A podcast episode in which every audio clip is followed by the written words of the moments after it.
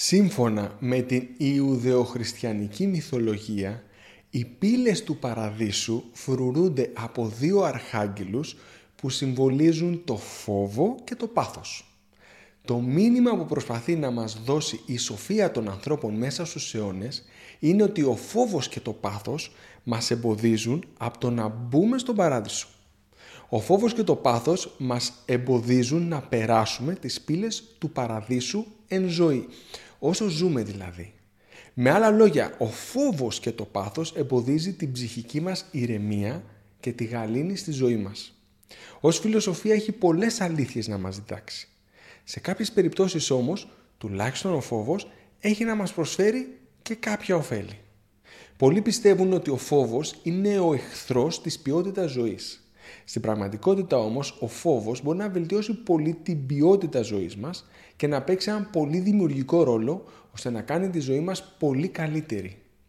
Ένα από τα μεγαλύτερα εμπόδια στο να υιοθετήσουμε έναν καλύτερο τρόπο ζωής, να φροντίσουμε δηλαδή τη διατροφή μας, να υιοθετήσουμε τη συστηματική άσκηση, να διακόψουμε τις κακές συνήθειες όπως το κάπνισμα και να φροντίσουμε τον ύπνο μας, είναι η πεποίθηση ότι είμαστε αθάνατοι.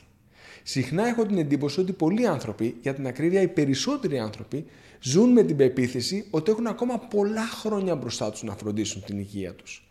Οι περισσότεροι άνθρωποι που, που με επισκέπτονται στο ιατρείο μου ή κάνουμε ραντεβού διαδικτυακά, ξέρουν αρκετά πράγματα σχετικά με τον υγιεινό τρόπο ζωής. Ξέρουν ότι δεν πρέπει να καπνίζουν, ξέρουν ότι πρέπει να τρώνε σαλάτα κάθε μέρα, ξέρουν ότι πρέπει να γυμνάζονται συστηματικά και άλλα πολλά.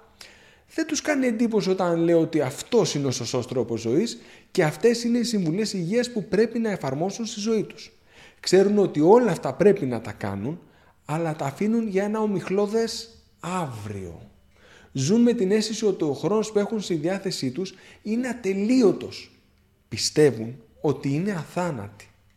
Η συνειδητοποίηση του θανάτου είναι κάτι πολύ βαρύ, αλλά είναι ίσως το μοναδικό χαρακτηριστικό που μας ξεχωρίζει από τα ζώα. Αυτό πιστεύουν τουλάχιστον οι ειδικοί. Ο άνθρωπος, σε αντίθεση με τα υπόλοιπα ζώα, γνωρίζει ότι κάποτε θα πεθάνει. Συχνά λέμε ότι το μόνο σίγουρο στη ζωή είναι ο θάνατος. Παρόλα αυτά, ο περισσότερος κόσμος συμπεριφέρεται σαν να είναι αθάνατος. Και εδώ φυσικά δεν μιλάω για τον παραλυτικό φόβο θανάτου που μας παγώνει και μας οδηγεί σε αδράνεια, αλλά σε ένα φόβο που μας κινητοποιεί να κάνουμε αλλαγές στη ζωή μας, έτσι ώστε να φροντίσουμε την ποιότητά της. Έχω βιώσει τον παραλυτικό φόβο θανάτου για πολλά χρόνια στο νοσοκομείο, όπου η καθημερινή επαφή με την ανημποριά και με το θάνατο έκανε πολλούς από τους συναδέλφους μου, τους περισσότερους δυστυχώς, να καπνίζουν και να παραγγέλνουν πίτσες και σουβλάκια στις εφημερίες. Ενώ ταυτόχρονα θεωρούσαν ότι η άσκηση είναι για τους ανεγκέφαλους. Δυστυχώς από εκείνα τα χρόνια έχουν περάσει δύο δεκαετίες και μπορώ να πω με χαρά ότι τουλάχιστον στον ιατρικό χώρο η άποψη πολλών γιατρών έχει αλλάξει σε σχέση με τη γυμναστική και τη σωστή διατροφή. Ποτέ δεν είναι πολύ νωρίς για να ξεκινήσει κάποιος να φροντίσει την υγεία του. Οι μελέτες είναι ξεκάθαρες ότι έξτρα κιλά γύρω από τη μέση στα σαράντα αυξάνουν κατακόρυφα την πιθανότητα κάποιος να έχει άνοια στα εβδομήντα.